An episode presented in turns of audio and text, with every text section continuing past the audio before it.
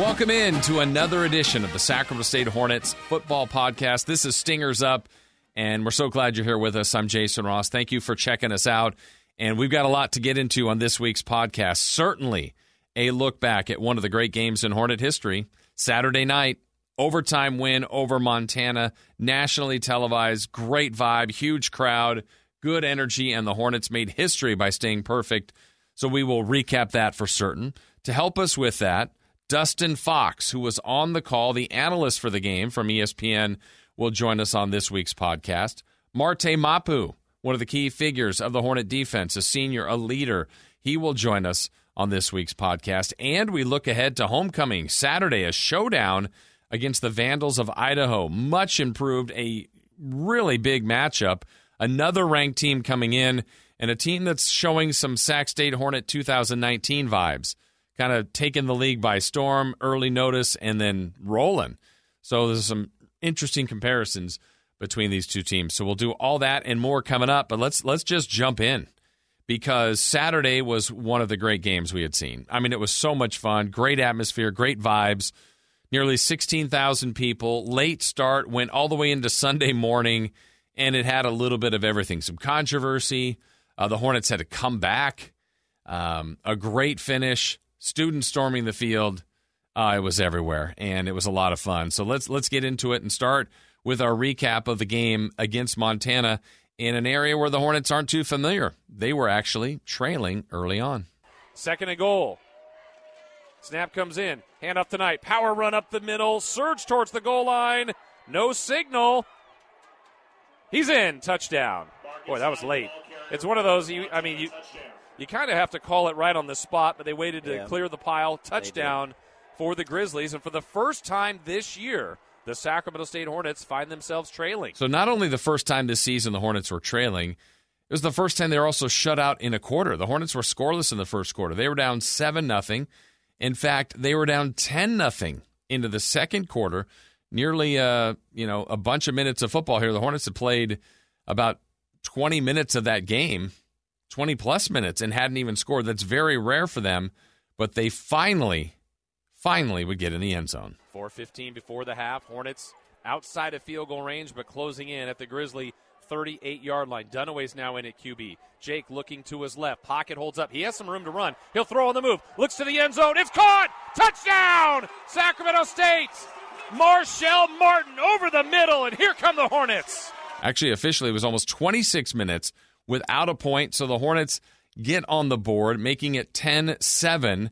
And again, kind of a, a, back and forth first half that wasn't producing a lot for either side, but Montana was trying to add right before the break. So Nico Ramos has made a field goal of 36 yards. He missed one where he just did not get all of the football at all. This will be a 40, uh, about a 39 yarder from the near side hash. The Hornets sideline trying to get the fans up and riled to see if they can make a stop here. A block or a miss would give a little bounce to the step for the Hornets going into the locker room. This to make it a six point lead for the Grizz. Snap placed down. The kick on the way. It may have been blocked. It was blocked at the line of scrimmage. It'll go into the end zone. So keep them off the board. The Hornets get through and block it. Nice play by Sacramento State. It might have been Caleb Nelson We'll see if we can get a replay of this, Steve, but yeah. that was well done. So going into half, the Hornets felt a little bit better about the position they were in. They trailed 10 7. We go to the third quarter where Montana would get a touchdown on a call that was actually overturned. It was ruled incomplete out of the side of the end zone. The call was correct by the uh, replay review to overturn it. Montana got a foot down, Fonts with the catch. So now Sacramento State's down 17 7 after three quarters and another scoreless quarter. So look at what Montana's defense has done to the third ranked offense in the nation. No scoring in the first, no scoring in the third, a touchdown in the second. But let's take you to the fourth. The offense would get going and would get cranked up on the first play of the fourth quarter. So we start the fourth. Hornets going away from Highway 50 towards the Wellness Center. Multiple shifting at the line of scrimmage. Second and 10. Dunaway's the QB. Fulcher back in at running back. First play of the fourth. The Hornets will snap this from the Grizzly 45 yard line. Dunaway. Brit, a blitz coming, looks over the middle, has a man, it's caught, it's going to be a touchdown. Pierre Williams, 10, 5, touchdown! Sacramento State on the first play of the fourth quarter. So the Hornets within three after the Pierre Williams touchdown at 17 14. Place is going crazy. People are feeling good. But Montana did their part uh, to really quiet it down. And to their credit, Montana lost their quarterback, Lucas Johnson, early in the game. They had to go to Chris Brown, and Brown did a good job of managing the game, getting the offense, and moving the chains, holding the football, protecting the ball. And Montana would get in one more time here to extend the lead back to 10. Under center now, this time, Chris Brown. Now he'll shift. He will put his three tight ends to the right side of the line of scrimmage. Turn and give to Ostmo. He runs through the middle, and he is I short. he's in. Well, they're going to look at the bodies, and now there's a touchdown. He's in. Touchdown, Montana. So this was actually the first time in the game that I felt the Hornets might not win, just might not have enough time. They'd given up 24 points, had only scored 14 points. It was kind of looking like they were in a, in a trouble spot here. And with 8:42 to go, Sacramento down 10 for the third time in the game, but they would start a yet another impressive drive. Unfortunately, though, this drive would stall, and it was a decision for Troy Taylor. Do you kick the field goal? Do you go for it? You're in a really you're inside the 10, but he opted to rely on his kicker, Kyle Sentkowski. Yep. Well, now here's an extra point or field goal the Hornets desperately need. It'll be a 28 yarder. Ball placed down. The kick is up, and the kick is good. Kyle Sentkowski delivers. The Hornets needed that. They're within seven at 24 to 17 on the short field goal. 5.54 to go in the game. So the Hornets pull within seven by getting the three points, so that was big, but they would need some sort of play. The defense hadn't committed, haven't forced a turnover yet. Uh, and how are they going to make up for that? They had already turned the ball over four times. It's really tough to win a game when you're minus four in the turnover department. So you need something to go in your favor. Well, it would happen on the ensuing kickoff. Oh, here's a kick that went off Montana's up man, and the Hornets have recovered it. They kicked a line drive kick that was almost an excuse me kick that the Montana Grizzly up man tried to block.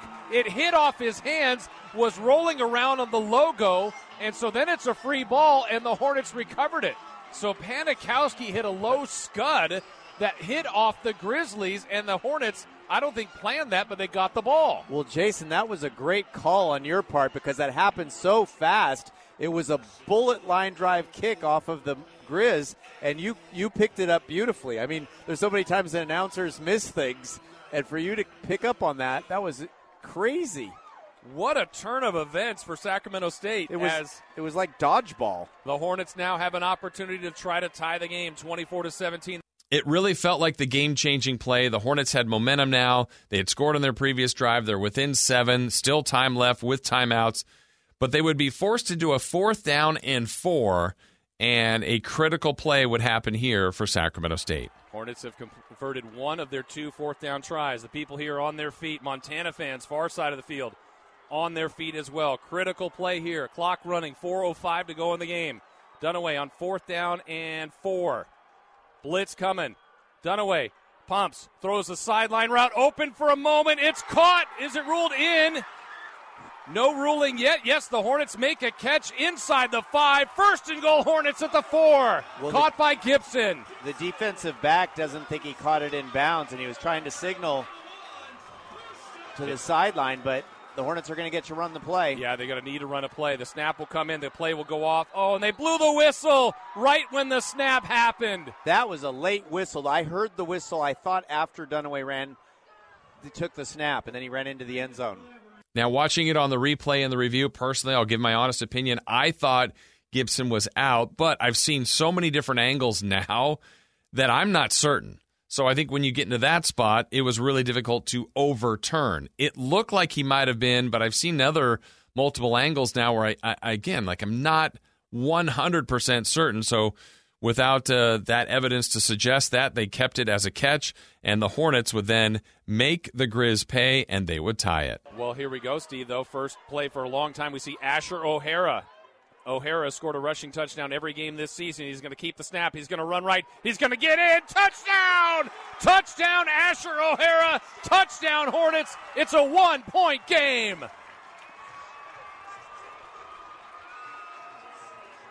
Well, the excuse me onside kick, I don't know what they're going to call it, worked. And now the Hornets are one extra point away from tying this with 3.39 to go.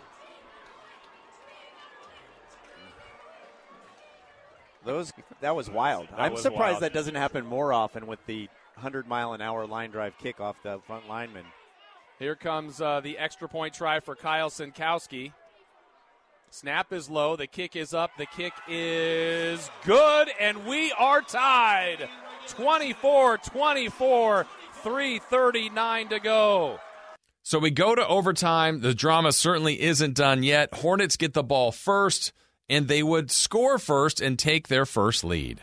And this is more Asher O'Hara time. He's run short side left multiple times. He's got Skattebo with them on second down. O'Hara fakes the toss left, keeps it. He's going to run right. He's going to get in. Touchdown! Sacramento State for the first time tonight. The Hornets have the lead. Wow.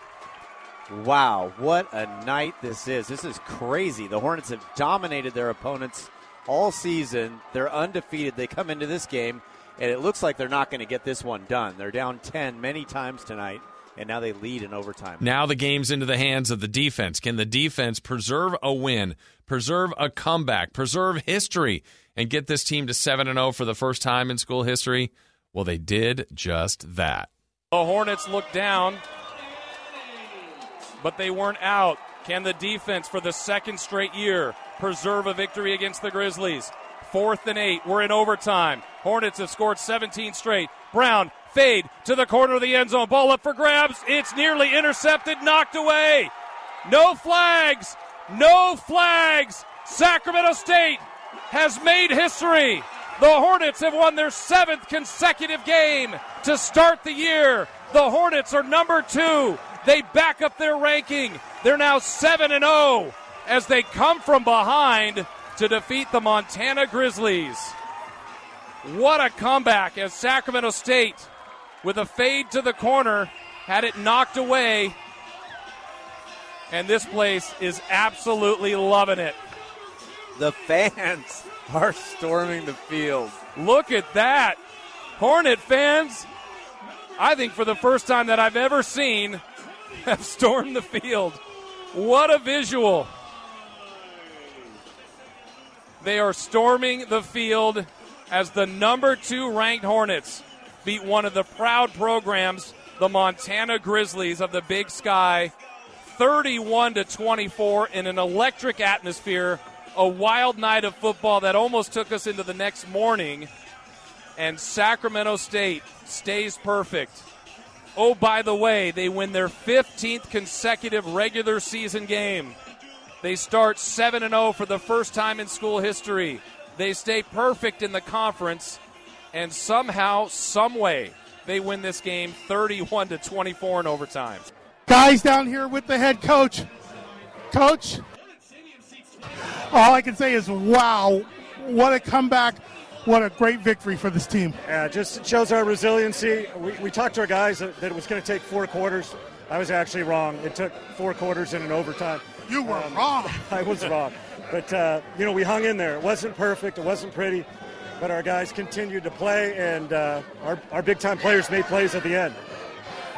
Overall, this, this team it did start off slow, and in the opportunities, you're playing a great team in Montana, and the battle, and it's something that this team has not been through this season, but they did battle through. And you know, you said you wanted rushing yards, yards over hundred, and uh, wow, just an amazing comeback. Yeah, it was, uh, yeah, you said it right there. Uh, it was an interesting game. It didn't always look good, especially when we went down by two scores there in the fourth quarter.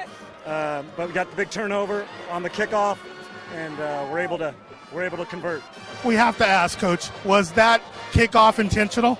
Well, it was intentional to be a squib, um, and you know it just so happened to hit a guy, and so yeah, we'll say it's intentional. Coach, congratulations on a great victory. Thank you very much. Stingers up. So a wild night in Sacramento, a win for the Hornets. They need OT to do it. A heartbreaking loss for Montana, and again, some of the things just didn't seem to add up. If you think about it, the Hornets had hundred more, almost hundred more yards in the game. They had the ball less than 15 minutes. The Montana ran 24 less plays, minus four in the turnover department, but they won and that shows you they, they found it. The defense kept them in the game. Special teams was good. Offense finally found their rhythm, and it was it was quite a day for Sacramento State and the program. So they're 7 and 0 and you get you play on ESPN, you get some attention. So much so that uh, the Hornets made it on Bad Beats, which is a section of Scott Van Pelt's show on SportsCenter, where basically it describes those that might be have gambling interest in a game. Well, the Hornets were favored, and uh, they were looking like they were going to lose all game long, but ultimately covered, and it ended up on Bad Beats. I'm taking a brief moment to compose myself before the dreaded part two. Oh, we have more? Pivot from action to the big sky. Huh? Love it. Top 10 matchup between Sacramento State and Montana. I don't know if we've ever seen Sacramento there. Grizz! Go get him, Grizz. This is an 11 p.m. Eastern kick. Sure was. Montana's catching five. We're up 10 on the road. Okay. Six minutes to go. Defense stiffens, forces a field goal from Sacramento State. Kyle Sentkowski's made nine field goals in a row. We're down to seven. All right, get ready.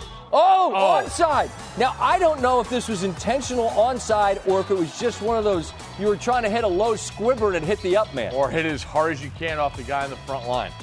Well, whatever it was, it worked because Sacramento State's got the ball back, and you you've never not been covering with Montana, but now you're thinking if we don't get a stop on fourth and four, Fourth and this four. is trending bad. Look at the dime, Whoa. Jake Dunaway to Jared Gibson. Get Is he in? toes down? Huh? Double, double move. Is he in? I don't know what kind of sideline Sure. cams we've got for the Big Sky 11 p.m. Eastern kicks. We've got a first and goal. Oh, student body right. Oh, this is a disaster. This is We've been we've been watching this for a very short period of time, and the 10 point lead is gone. gone. Game goes to overtime. Of course. Overtime is not the friend of the underdog better. You know that. Sac State. Oh. We got Oh, Ash- Asher O'Hara. Hornets in the end zone. Yep. This is the first time all game you haven't been covering. Yep. And now Montana. Yeah. We. Oh, we got a man.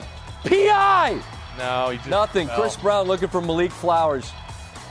He just fell. Yeah, just fell. Fourth and eight. What are you running? The wide receiver fall down play. They fell down again. That's horrendous. I mean, Ah, we talk a lot about this, and unless you're unless you're a gambler, I don't know that it really makes a ton of sense. But you had the right side, right? Now you could say the right side's the winning side. Of course, the Had. winning side's the right side. But if you have Montana, you know what you say to yourself? I I did a great job capping this game. We we'll go get them on Sunday. who's playing next week? Next week, tomorrow. Come on, take us to break. Coming up. Keep your poise. We're kind of sticking with that national theme of ESPN, the game was on E ESPN2, first time ever for the Hornets. And Dustin Fox was on the call. Dustin Fox is a former NFL player, played at Ohio State, and is doing a great job as the analyst work for a lot of college football. And had a chance to describe the action this last weekend and what he saw. And Dustin, let's kind of start with what you saw and, and really the atmosphere Saturday night at Hornet Stadium. Yeah, yeah, I was really impressed, really, with the the crowd. You know, we had come to the stadium on Friday for uh, our meetings with with coach, and um, you know, it's not a big stadium, and and we weren't really thinking it was going to be a great great crowd. You know, the Kings were in town, and the soccer team was playing as well, and so they weren't really sure what was going to happen. And you know, I'm down the field before the game, and I'm talking to my par- partner Brian Custer. Like, Brian, you think anybody's going to show up to this game tonight? And I'm like, I don't know, man. I hope, I hope so. It's a big game, you know. We're thinking, you know, if this were in Mo- Montana, there'd be twenty-seven thousand Right. fans. It'd be crazy, right? But um, no, I mean, people it, like, you know, an hour before kickoff, just a wave of people just started just coming in from like out of nowhere. I'm like, all right, we might have a decent crowd here, and it turned out to be a really, really good crowd. Um, uh, much, much more than I expected, and it made for a great game between two, you know, top ten teams in the FCS and uh, certainly the Big Sky. So that was, it was great. I was really, um, I, I, I said to our crew after the game, I'm like, man, that turned out to be exact opposite of what I thought it was going to be. You know, it was an awesome game. It was a great crowd, and it was fun, and and it was, uh, it was, it was, a, it was a great time. Yeah, and we all got bonus football. I mean, it went deep into the night. I know you have uh, some East Coast obligations there, so uh, everybody hopefully stayed up late to watch what turned out to be a thriller. Kind of in your mind, as you kind of recap it in your head, how did we even get there? It really turned out to be a kind of a wild night of football. Well, I, I thought early in the game, you know, the the big play was, you know, certainly when um, Adeoye knocked out Lucas Johnson.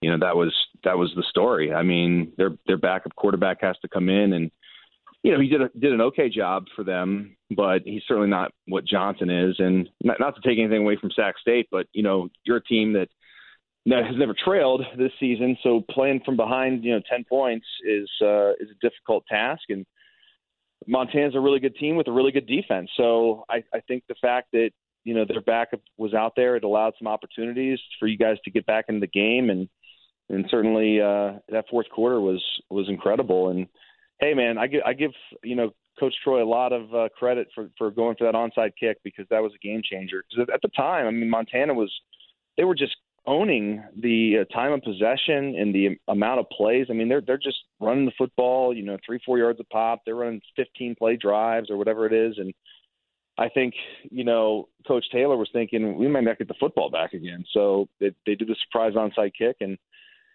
And that gets them gets them right back in the game. Yeah, I, you know I've done a lot of football. I know you have as well. And I looking at the stats at the end of the game, I'm looking at you know, the Hornets have nearly more than uh, almost 100 yards more, um, had the ball for about 15 minutes less, uh, mm-hmm. minus four in the turnovers, 24 less plays.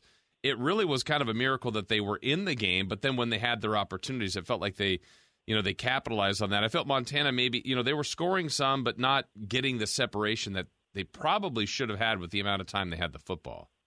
Yeah, they held them to some field goals and, and those long drives. It was just, you know, I'm thinking I said to my partner during one of the breaks, I'm like, doesn't it feel like Montana should be up like you know 24 points right now with all these turnovers, and it's like, yeah, it's crazy that Sacramento State's still in the ball game, and and it was just enough. You know, teams don't win when you, when you lose four turnovers. It just doesn't happen.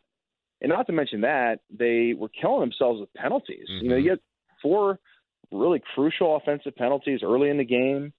Um, you know that targeting penalty was huge because that keeps the drive alive, and, and and that whole deal. But yeah, there was a, literally everything went against Sacramento State in terms of uh, them shooting themselves in the foot, and yet they still come out on top. And you know, obviously it took overtime, but um, it was it was a it was a fun one. I know you had a chance to see it firsthand. It played a little bit differently, if, you know, with Sac State playing two QBs. They've done that for a year and a half now, but normally it's more of an even balance where they might change between plays, certainly between mm-hmm. series and it felt like a little heavier dose of Asher O'Hara in the first half, then predominantly Jake Dunaway in the second half. That surprised me personally. I, I didn't know what you had as far as a read going into the game, but seeing them play two QBs, what what did you see watching that kind of firsthand? Yeah, and preparing for the game, we, we expected to see both kind of play every series. You know, they they could alternate alternate plays, they could alternate drives or, or what have you, but um, you know that's kind of what they did in the first half, and then O'Hara didn't come in the game, I believe, until the fourth quarter. Yeah. So that was surprising, especially when Dunaway was throwing some of those interceptions. I'm thinking maybe you want to get Asher in there and, and see what he can do. And I, I thought the right time when they brought him in was, you know, the, the the red zone to get that touchdown, and obviously in overtime, uh, that was huge for them because his ability to to run that triple option, the RPO game is is is really impressive. I mean, he's got some serious speed. Uh, I, I was in, ter- in person, I was really impressed with his speed and just kind of how explosive he is and and how willing he is to kind of throw his body around. I mean, the first play of the game or second play of the game, he like dives, or jumps over a guy, hurdles him, and mm. uh, nearly fumbles the ball. I'm like, oh man, this guy is fearless. So, yeah, it's it's an interesting um, tactic, and I know Coach uh, Taylor had said to us that he'd never really run a, court, a two quarterback system, but they're both so kind of gifted and uh, complement each other like really well. They're they're good buddies. They don't really have competition between each other. They're both their biggest fans, so I think that's important. So it's working out for you guys, seven and zero, oh, man. Yeah. Top top three in the country, and on your way to a number one seed, maybe. well, I know a lot of people would be happy about that. They're they're loving this team. They're loving the style of play, and I know a lot of people here. Uh, it's like the legend is building with Cameron Skattebo, uh, the mm-hmm. running back, and I, I, saw a couple of clips of, of your call, and not even just his runs, but his blocking. I know there's a play mm-hmm. late in the game where he blocks two players at once. I mean, just I don't know. You saw him, uh, small, scrappy, just a football player. What was your opinion of, of Cameron Skattebo? Just a linebacker playing running back. I mean, he's he's trying to. hurt whoever is trying to tackle him. I mean, we we counted multiple times, you know, six guys it takes to get him on the ground, and then you know you see him out there on special teams, you know, um, in the return game. You see him out there as the lead blocker on O'Hara's touchdown run, and another run where he you mentioned he blocks two guys. You know, blocks one guy, chips him, keeps going down the field, takes out another guy. Like extremely unselfish player. You can just tell. I, I you know don't know him personally, but it, it seems like a, a nice young man who everybody gravitates towards and is having himself a whale of a year. And you know, again, we we sort of sort of parachute into the FCS for for this game, and you know we may have some playoff action down the line, but uh, you know we're all over the place. We've done nine different conferences this year. Wow. And, you know, seeing him play is, uh, you know, he, he's a, he's a legit FBS type player. I mean, he's he's a really talented running back, and I think he could play at any level. I'd be curious. You know, any game that uh, that close, there's going to be things that people grab to that might be a difference maker. And there's a lot of people referring to some calls in the game. And look, when you play extra time, that there's going to be a handful of calls that that could go either way. I'm just curious on your opinion on that on the officiating. I know there's a controversial call in the the fade to Gibson. Was he in? Was he yep. out? Um, you know, they overturned a touchdown that went in favor of Montana, which I did think was the right call. Just there are several things out there. Just your opinion on on the officiating and maybe the impact, if any, on the game. Yeah, I listen. I think the one controversial one was the was the foot in bounds on the on the Gibson catch on mm-hmm. the fourth down, and again they called it a catch on the field, and we just didn't have a look to to really see if that foot was out. I honestly like the one, one look that I did see, it was close, and I, I I'm like I said to Brian, I think it might be out, you know, and they just didn't have a look. And for for such a crucial call, I, I agree that you stay with the call in the field in that situation. Now, had they called him out of bounds, it'd probably been the same thing. Mm-hmm. It'd probably been probably been a stands. Like it's just the call in the field matters, and that official was there and he called him in. So whether it be a break or whatnot, that's just that's just sort of how it goes. You know, the the replay officials are relying upon what our truck can give them, and if they don't have a camera right there on that line, depending on you know the angle, you just can't tell, and and we didn't. So, um, you guys caught a break. Yeah, yeah, I think so too. Uh, so Dustin, as we look ahead, then just I know, you, like you said, you kind of parachute into these games. You don't have a, a ton of Sac State football games in your resume here, but you saw them once. Uh, they played a really good team, played them close, ended up with the win. I don't know, just a, a, thought on the outlook for the Hornets rest of the way and, and what they hope to be a, a significant playoff run. I think you got a scary matchup this week with Idaho. Mm-hmm. I really do. I just think that team because I watched the Montana Idaho game the, the, week before, and they're they're just kind of a, a, a grimy, grinded out type of team that will do exactly what Montana did, did to you guys. You know, time of possession, they're going to huddle, they're going to take the whole play clock and, and frustrate you, especially you know Sac State scores so quickly.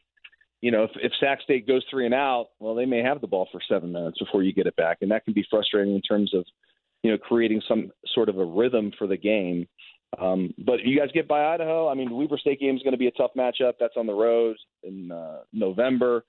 I think Portland State and UC Davis are dubs for you guys. So yeah, I think two two tough matchups here to get to eleven and zero and and see if you guys can get that that number one seed in that bye.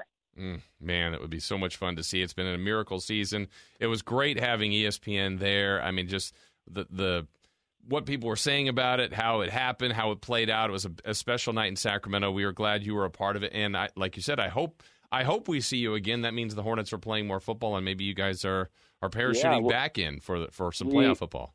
I think we may get a quarter or a semifinal. So if you guys can get there for us, we'd love to have you again. Man, that would be great. Dustin, thank you so much uh, for joining us, and uh, hopefully we see you again very soon. Hey, likewise. Thanks for having me. All right, thank you, Dustin. We appreciate you joining us, and like we said, we hope we see him again because that means the Hornets are going to be playing deeper into the postseason. They still have regular season games, though, to worry about. We're going to talk more about Idaho. Dustin gave us a little preview there of what to expect because this is a good football team the Hornets are playing Saturday. And a guy that needs to be ready for that is Marte Mapu, a senior, a big part of what this Hornets defense is about and has been about. He's got stats all over the place as one of the leading tacklers. Got a couple interceptions, gets after the quarterback, picks up the football, makes big hits. He's everywhere, and uh, he's our guest this week on Stingers Up, and let's check in with Marte Mapu on on really that game Saturday night, his perspective of what he saw in that thrilling win for the Hornets. Uh, it was great. Uh, shout out to the fans for coming out. Um, our athletics department did a good job of just trying to boost um, the game and getting everybody out here. You felt the atmosphere. I played in some pretty intense games before, and having fans out there that are able to impact the game really helps. Uh, it was it was fun. It felt like one of those big games. Um, I don't know. It felt like these are going to be the games that we're going to have to be able to win in the playoffs, and it felt like that type of game. Yeah. As far as uh, one of the cool elements afterwards, I mean, you guys were number two, you're favored to win the game, but to see the fans rush the field too, that was a pretty pretty cool element for us to see in the press box when when it was finally over, and you guys were on defense to to preserve the win. That moment of probably fatigue, but also just jubilation that you you finally did it. What was that moment like? Uh, felt like relief. It felt like uh, satisfaction. Really, um, nothing really bigger than that. I'm just glad we got our goalpost still. Yeah. yeah. Um, and they're physical. I mean, that's a, that's a physical team, and you got your offense has been so good all year. Uh, I don't know if it's any more rewarding for you to kind of almost have the defense keep you in the game and then basically win the game at the end. Was that? It's a team game, but how cool was it to kind of? It was a lot on the defense on Saturday. Um, after every game, no matter what side of the ball does good or dominates, or whether it's one or the other, we always count on both of us to do good. So, um, even after last week, our uh, coaches were always preaching that we're always going to keep ourselves and, and, hold ourselves to a high standard. So, um, whether it is paired with the offense doing well or not, I feel like we both, on both sides of the ball, including special teams too, try to excel at what we do. So it was just nice um, being able to play at a high level. It was unfortunate that our offense didn't do so well, but um, I mean, we came out with a win. We're able to go back to the drawing boards, chalk it up, and we don't have to walk away with a loss. So that's a nice thing. Well, and the conference is so good, you can't even really enjoy it much because now Idaho comes in, another ranked team. They beat Montana. You got a you got a good team coming in. Give us a kind of a preview of what to expect with Idaho this weekend. Uh, from Idaho, obviously, um, like you said, they beat Montana, but uh, just watching them, they're playing with a lot of uh, grit and swagger. They kind of remind us of ourselves in 2019. Uh, you get a new coach uh, coming in and changing the culture, and obviously they're playing a lot with uh, freedom. They don't really have much to lose, um, but that's kind of what we see from them. But it's not like we're taking we're changing our approach to them. We just everybody's a good opponent, really. Yeah. We see Montana, that was a good opponent. We prepared well, and um, we're trying to do the same thing here with Idaho. Let's get uh, your background. Obviously, you, you're accomplished high school player. You played down in Southern California at Hawthorne. What what led you to Sacramento State? What was the draw here for you to become a Hornet? Uh, tell the truth, this was my only offer. I had talked to some big schools um, before, and then there were some big schools that were trying to offer me after, but I had already committed and set my mind on coming out here. And uh, one of the things actually that uh, pulled me out here was when I was on my recruiting visit, I kind of got a hold, or there was like a group chat made of all of the players that were committed here already. So we had a group chat, and we already started de- developing like this brotherhood coming into school. Like um, there were some guys that came up here early in the summer. I was one of the guys that came right at fall camp, and uh, we were already getting to chop it up. Everybody was already up in there. So by the time we got to the dorms, it was like everybody already knew each other. So I feel like that kind of it didn't kind of it, it, for sure helped the process of me just being able to come up here and feel like I'm already a part of the team. I didn't really know the older guys yet, but the people that I was going to be around the most, which was in the dorms and outside of fall camp, and even my whole first year, I was already interacting with early on. Who were some of those guys? If they're either still teammates or had moved on even by now? Uh, shoot, a lot of them are gone now, but uh, one of the guys that you still see here or some of the guys that you still see here is uh, Brandon Weldon and Abel Ordaz, and I'm pretty tight with those guys uh, still. Yeah. And which coach uh, at that time? Jody Sears was the coach. So which coach from that staff was the one that kind of recruited you and, and landed you? Uh, the coach that recruited me was uh, James Montgomery. He's at uh, Fresno State now, but he was the running back coach when I first came. and uh, he was a he was a real cool dude. He had a long day the first time I seen him, so he didn't really have energy. He was just going through the motions and getting the basics down. But the second time, he knew that he wanted to talk to me and actually showed me some love. And so now you've kind of seen it all. That group um, had some success, but also some tough times at the end. Coaching change. There's a COVID year. It, you, you've kind of experienced it all. How would you describe where you guys are now? It's it's really an amazing turnaround. How successful you guys have been under Coach Taylor. Um, a lot of credit to everybody that has came in uh, with Coach Taylor and just with the new mindset of creating this new culture of winning. Um, obviously, we still have some people and some elements from the old, but for the most part, it's just what they brought to the table. Um,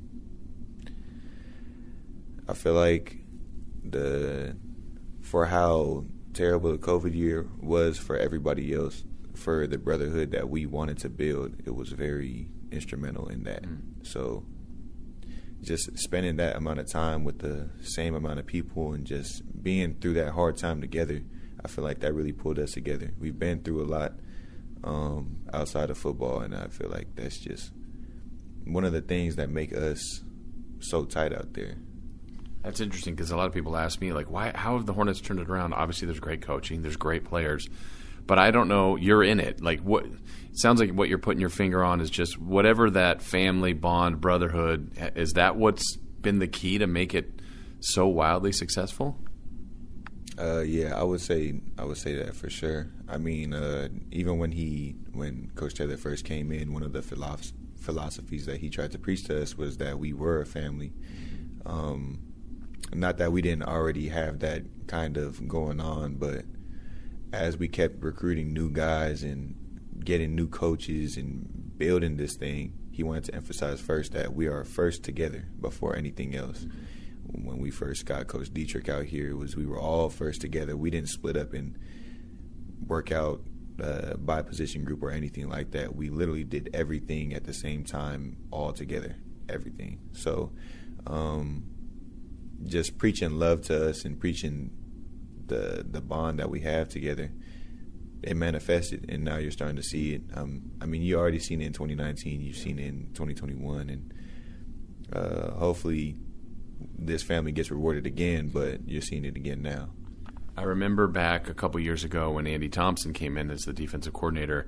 He was talking about your position specifically, about how excited he was about you. That he, you know, he's had other. I don't even know what position you officially call yourself: nickelback, linebacker, rover. I mean, you're everywhere, but you were one of the bigger guys at six three coming in. Just he hadn't had one uh, a player of your stature and ability at that size. Kind of take us through your position. Describe it. What do you what do you feel like your position is defensively for this team?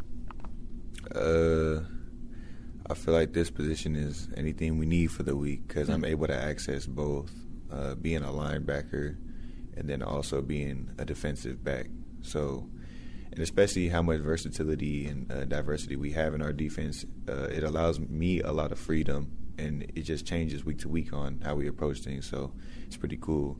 I always view myself as a DB, but I know I could play linebacker. Uh, credit to the coaches that I've had here um, now and past that have prepped me for being able to do both things. And then shout out to Coach Key, uh, Cole, anybody that's helped me work out over the summer and Coach Witt that has allowed me to continue to sharpen myself as a DB. Interesting. That's where you see yourself, and, and you make a ton of tackles. You've had sacks, interceptions, fumble recoveries. What, when you think about the game, and if you're kind of dreaming it, what's your favorite play to make defensively? Big hit. I don't know. I'd probably say an interception. Mm-hmm. That feels the most rewarding, just because um, I feel like. Uh, pretty confident in my ability to play the run game, and I feel like those are pretty standard. The only big plays that you get out of tackling is like a like a big hit or a sack. So I feel like it's kind of harder to play man coverage and stuff like that. So I feel like just being able to be rewarded for denying the quarterback where he wants to go with the ball is that, that feels good. So yeah. I remember on the game earlier this year, it was Northern Iowa. You got a pick, and I, I think I jumped the gun. I thought you were gone for sure. Um, Uh, I think I talked to Coach Thompson afterwards. I don't know if it was hamstring or something kind of tightened up. I know you remember the play. Uh, what did happen on that one? Uh, I thought I was gone too, but nah, we had a um, that was a tough game too. Yeah. Um, uh, it was just a, a, long drive. I was actually about to come out to play before just because I, I was having a hard time breathing, mm. and then play developed. I got the pick. I was trying to get out as fast as I could just to try and discourage anybody from chasing me because I already knew that my legs were gassed. And uh, by the time I looked back the third time, the quarterback was right there, and uh, credit to him for hustling. He did a good job getting me down. But yeah, uh, hamstrings just got tight, couldn't breathe. Everything started getting woozy. I couldn't even see no more. No, I'm just kidding. It was just it was just my legs. yeah. Well, it still decided the game, which was great, and a pick that kind of helped seal the deal for you guys. So uh, you guys are in good position now. Still a lot more work to do, and I know you guys have had success, but it feels like everyone's still thinking about advancing farther? Is that kind of uh, discussed as team goals? Is hey, you guys have now elevated the program. Now it's time to start winning some some postseason games. Uh, yes, sir. These past two seasons um, that we've played in and participated in, obviously we've made it to the playoffs and have won, uh, uh, been the champions of the conference both times. But we're well aware of um, our early playoff exits um, so that's the next step, but we can't really get too far ahead. So yeah. Idaho's our next opponent right now. They're undefeated in the conference, and we have a lot of big, heavy hitters in the conference, and obviously that uh, have rank in the nation um, that we have to handle before we even get to playoffs. But uh, I'm kind of glad our schedule is set up this way to prep us this way. Like I said, Montana's like a this last game that we played versus Montana was like a playoff type game. Uh, tough situations going in there, good atmosphere. Um, started getting real late too, a long game. But if you're able to endure games like that and win and come out of those games, and it's like those are uh, preparing you well. If these were games were getting real easy, then it feels like what you're playing against JV teams or mediocre teams, and then the next thing you know, you have to play against a real physical team that can move the ball fast and stuff like that. So um, I feel like in the long run, this is beneficial for us uh, having our schedule be the way that it is right now. Um, and yeah, I mean, we already know what it's been before. We're trying to get a win in January now.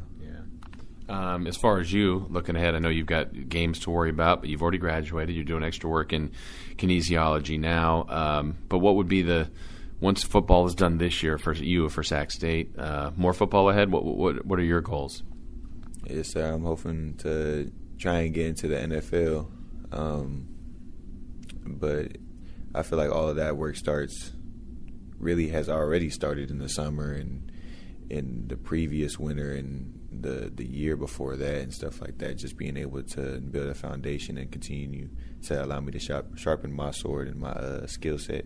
But um, yeah, I just continue to grind day to day, and yeah. hopefully, I'm able to go somewhere in the summer leading up. Yeah. Have you had feedback? excuse me, from anybody on kind of where where they see you at, in the NFL level? Uh, pretty. I think right now the talks are around like the same position, and this is just from my coaches, mm-hmm. like pretty much playing the same position. Yeah, that's exciting. That's exciting, and um, and then kinesiology. Obviously, you've graduated, which is awesome, and, and, still more work there. If NFL or any other football didn't work, there's still maybe a thought there of physical therapy. Oh yeah, for sure. I mean, I'm already uh, in the training room a lot, and I ask a lot of questions there anyway. So I feel like I'm one of the workers there at this point, whether it's for myself or just uh, helping other guys out. But yeah, I have a passion for that too. So we'll see. Well, we wish you nothing but the best going forward. Uh, hopefully, many more Hornet games are ahead for you, Marte, and it's been fun watching you. And uh, thanks for joining us. Yes, sir. Have a blessed day. All right. Again, thank you to Marte Mapu. There. Let's let's close out with a look at Idaho. This is Saturday's opponent. It's homecoming again. We need people out there. It was a great crowd. They've had 10,000 plus for the first two games, nearly 16,000 for the Montana game. This is homecoming. This team is undefeated. Idaho is really good. you got to get out there and support this entertaining football team. So let's hope we see you out there Saturday night, six o'clock for the Vandals, who are five and two, but undefeated in conference. This team can still win the conference for sure.